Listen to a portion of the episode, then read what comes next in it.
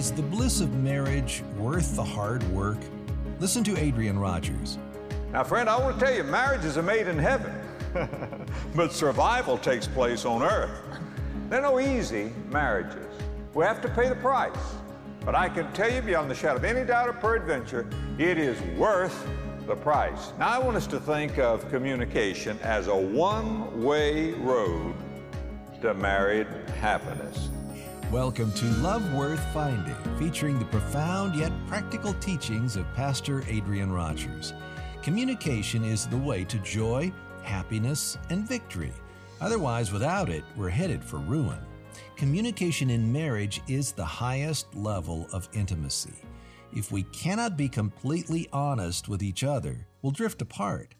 If you have your Bible, turn to First Peter chapter three. We'll begin in verse ten, as Adrian Rogers gives us more insight on communication in marriage. In uh, First Peter chapter three, I want to share with you a passage of Scripture, uh, beginning in verse ten. For he that will love life and see good days, let him refrain his tongue from evil, and his lips that they speak no guile. Let him eschew, that means hate evil, and do good. Let him seek peace and ensue it, that means to chase after it. I want to talk to you today about communication in marriage. So I thought I'd speak on the home and without specificity speak both to husband and wife, because the best thing that a husband can do is to love his wife, uh, that is as a dad. To love his wife. And the best thing that the husbands and wives can do is to communicate together and to show the love of Jesus Christ in the home. First Peter chapter three is written to husbands and wives, and it has much to say about communication. Now, friend, I want to tell you, marriages are made in heaven, but survival takes place on earth. And uh, we have to uh, we have to work at our marriages. Uh, there are no easy marriages. We have to pay the price. But I can tell you beyond the shadow of any doubt or peradventure, it is worth the price. Now, I want us to think of communication as a highway. A highway, a road to romance, or a road to ruin. But communication is a highway. I want to give you three points uh, this morning. I want you to think, first of all, uh, of communication as a one-way road to married happiness. Again, I've already read to you First Peter chapter three, verses ten through eleven. He that will love life, do you? And will see good days. Let him refrain his tongue from evil, and his lips that they speak no guile. Now, what he's talking about here is communication. Let him eschew evil and do good. Let him seek peace and ensue it. You see, communication is like a highway, and words are like vehicles. Words transport thoughts. Words carry feelings.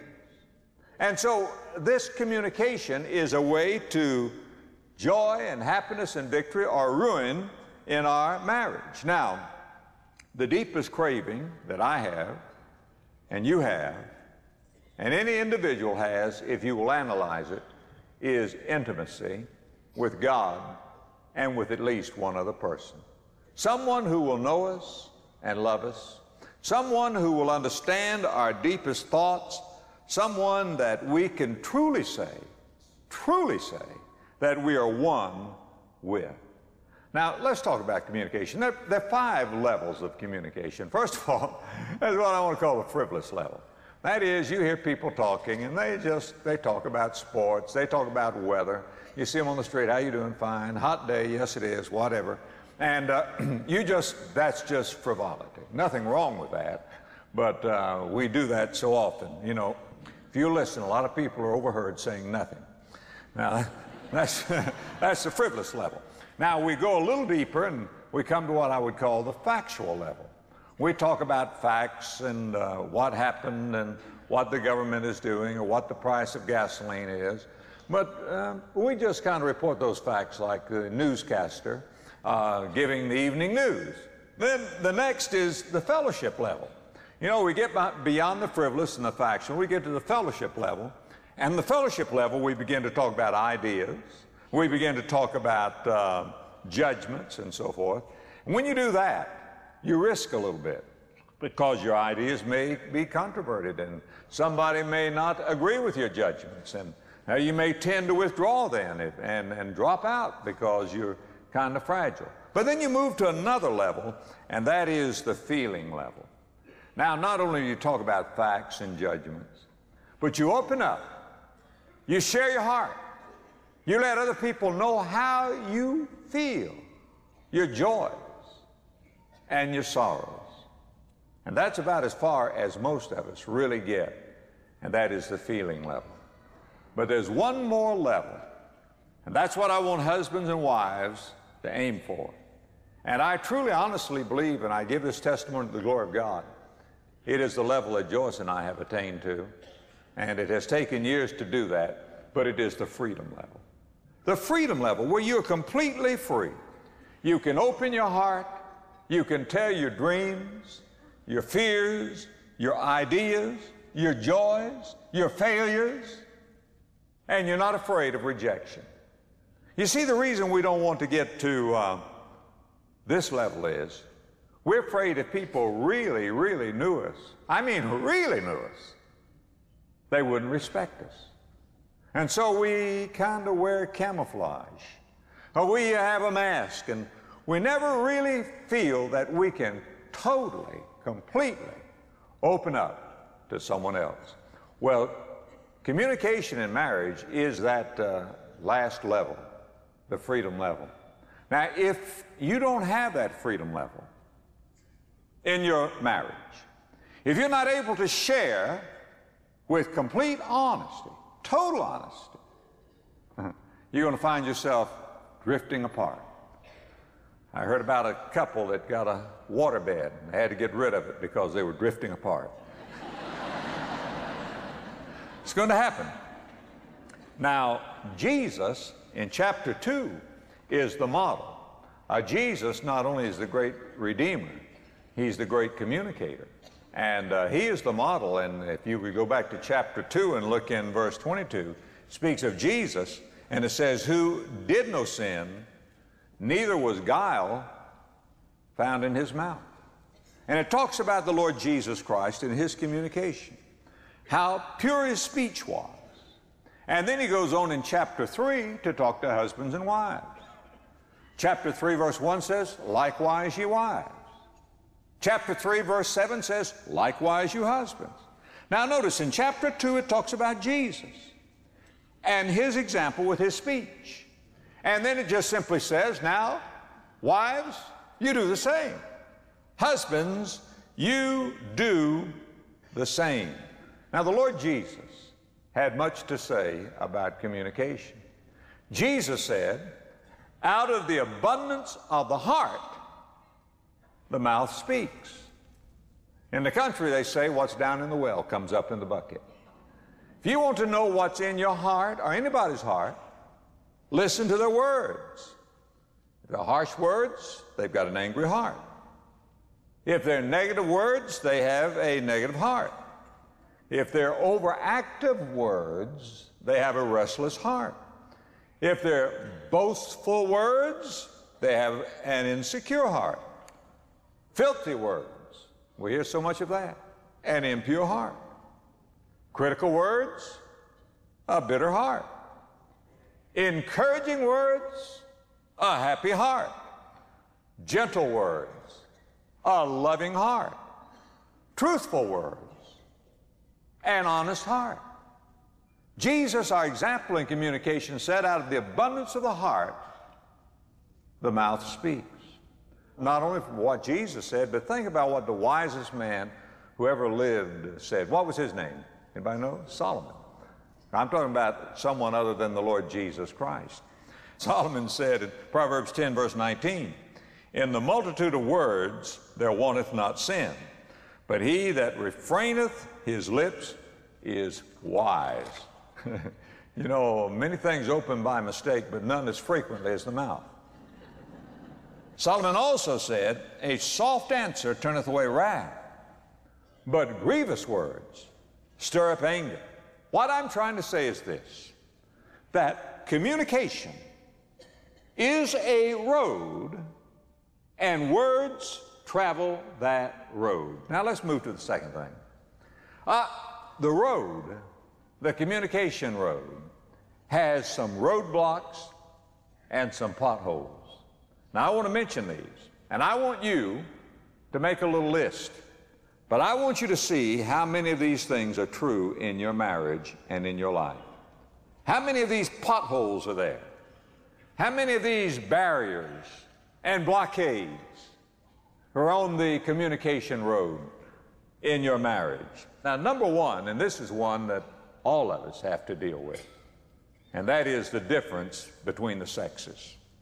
Now, one of the great reasons that we have difficulty communicating in husband and wife is because uh, we're male and female. Notice in First Peter chapter three, verse one, likewise ye wives. And then in chapter three, verse seven, likewise ye husbands.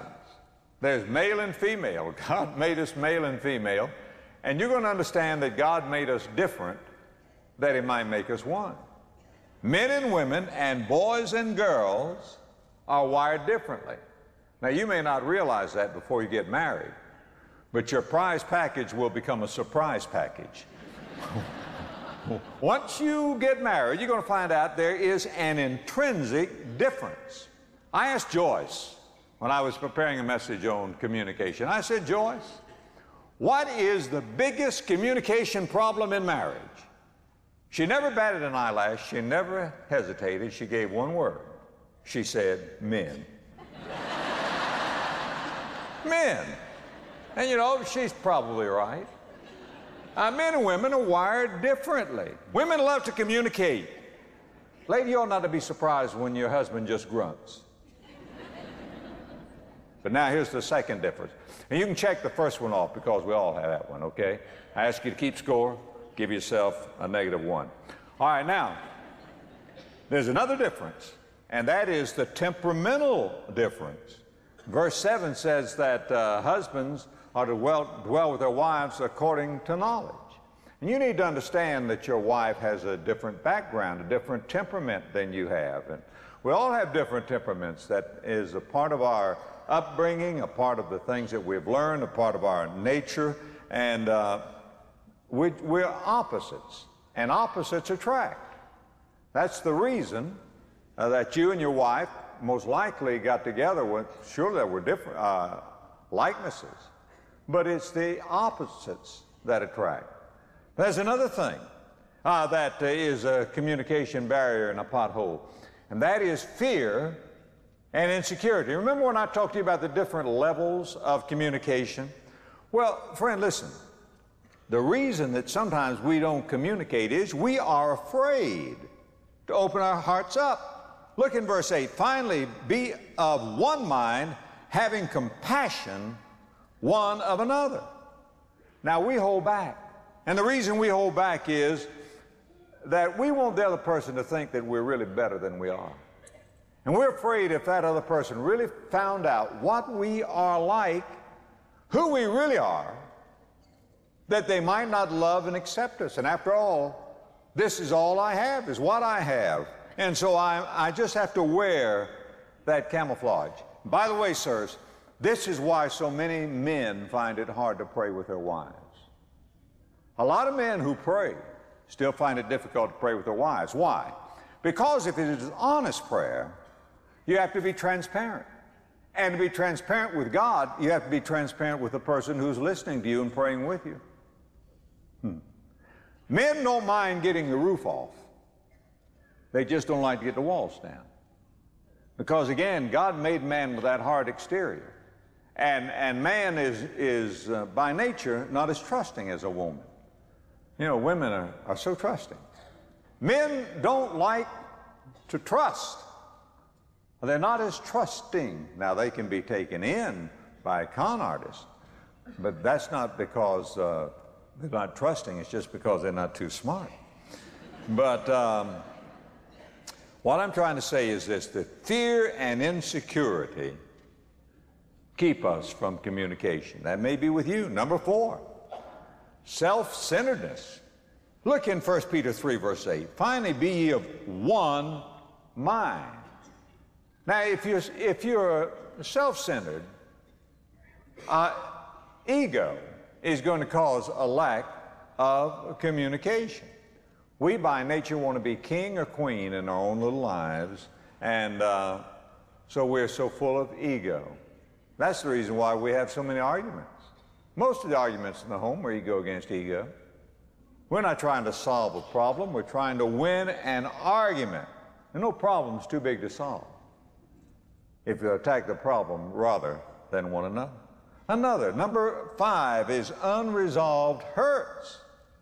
Notice again in uh, verse eight, love as brethren, be pitiful, be courteous.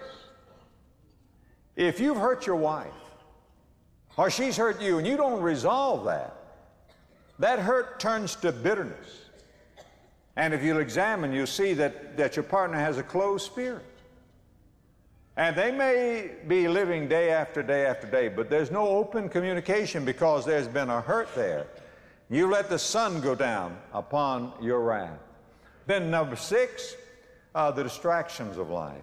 We stay so busy that we fail to work at our marriage.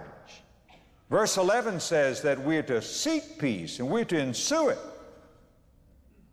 Don't let anything distract you from having a home, a happy home communication. You have to work at it. Number seven, an overcrowded schedule. I mean, we're so busy today, and most homes now, both spouses work. We're going here and there, and sometimes the church contributes to it. Uh, we've got to get here to soccer practice. We've got to get there to choir practice. We have the youth uh, tour. We have this thing, that thing, the men's meeting.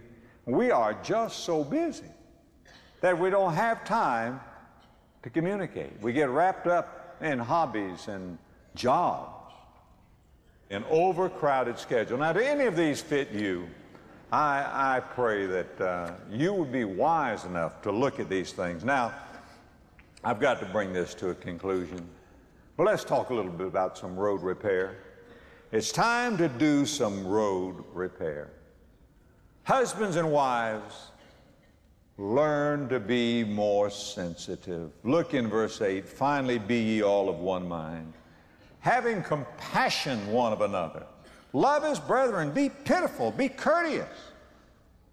Try to understand your mate.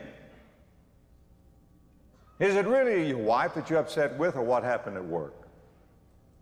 Is she acting toward you in the afternoon because of the way you acted toward her in the morning?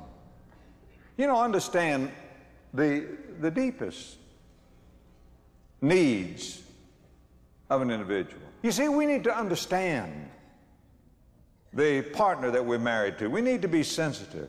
Number two, deal with self-centeredness. Ask God to forgive you for your ego.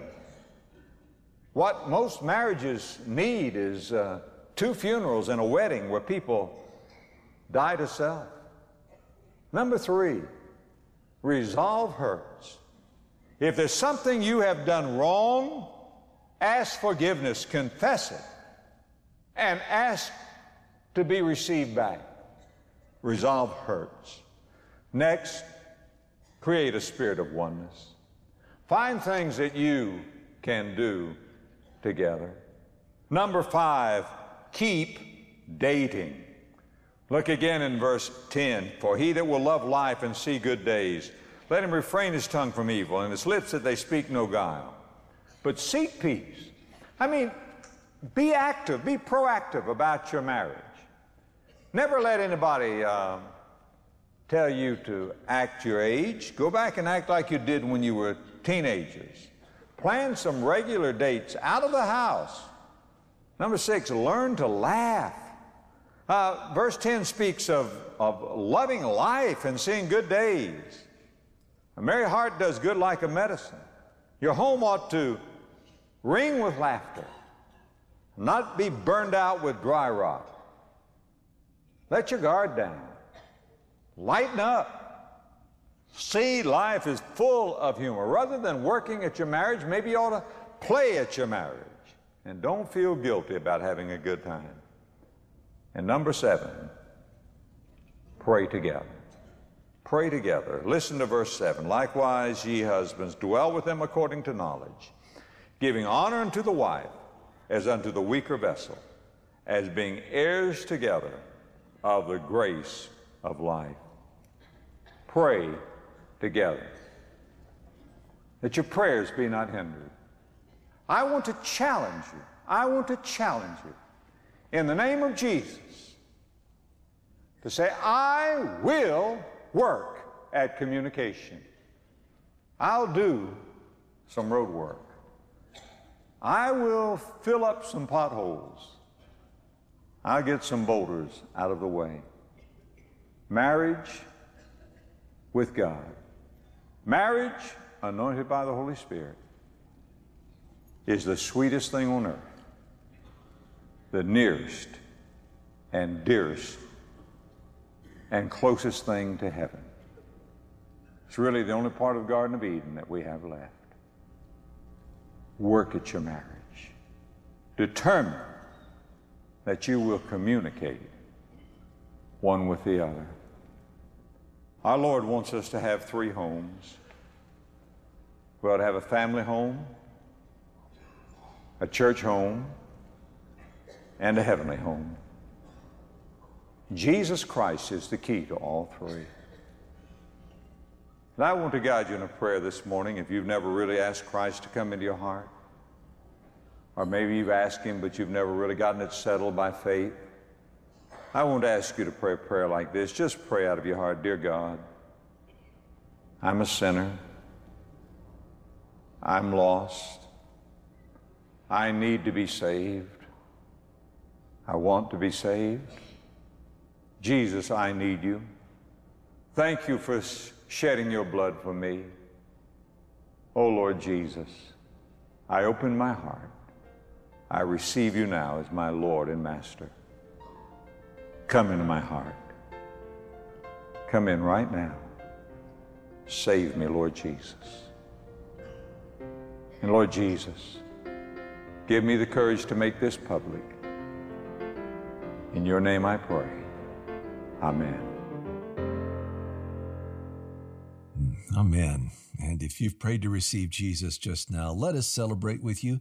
Go to our Find God's Love page at the website, and you'll discover more insights about your newfound faith. You'll also see the opportunity to take the next steps in your walk with God. Go to lwf.org forward slash radio and click the tab that says Find God's Love. Welcome to His forever family. We can't wait to hear from you today. Now, if you'd like to order a copy of today's message in its entirety, call one eight seven seven love god and mention the title, Communication in Marriage. You can also order online at lwf.org slash radio or write us at Love Worth Finding, Box thirty-eight six hundred, Memphis, Tennessee, three eight one eight three. Well, thank you for studying with us in God's Word. As you continue with your day, remember these guiding words from Pastor Rogers. Marriage anointed by the Holy Spirit is the sweetest thing on earth, the nearest and dearest and closest thing to heaven. It's really the only part of the Garden of Eden we have left. Work at your marriage. Determine that you will communicate with one another. And join us next time for more from Adrian Rogers right here on Love Worth Finding. A pastor reached out to us not long ago and said these encouraging words. After all these years, Doctor Rogers still pumps out great wisdom and truths. Thank you for continuing the legacy of the servant man that I never met, but I've considered a mentor as a Christian and pastor for many years. God bless you. You know, at Love Worth Finding, we are honored to be able to share these timeless teachings and exciting new resources to help you flourish in your faith. And to thank you for your gift right now, we'd love to send you our Marriage and Family Booklet Collection. This bundle features five powerful booklets that deal with marriage and family matters from a godly perspective so that you and your house might serve the Lord. Request this resource when you call with a gift today at one eight seven seven love god. Or you can give online at lwf.org forward slash radio. Once again, thanks for your generous support of Love Worth Finding.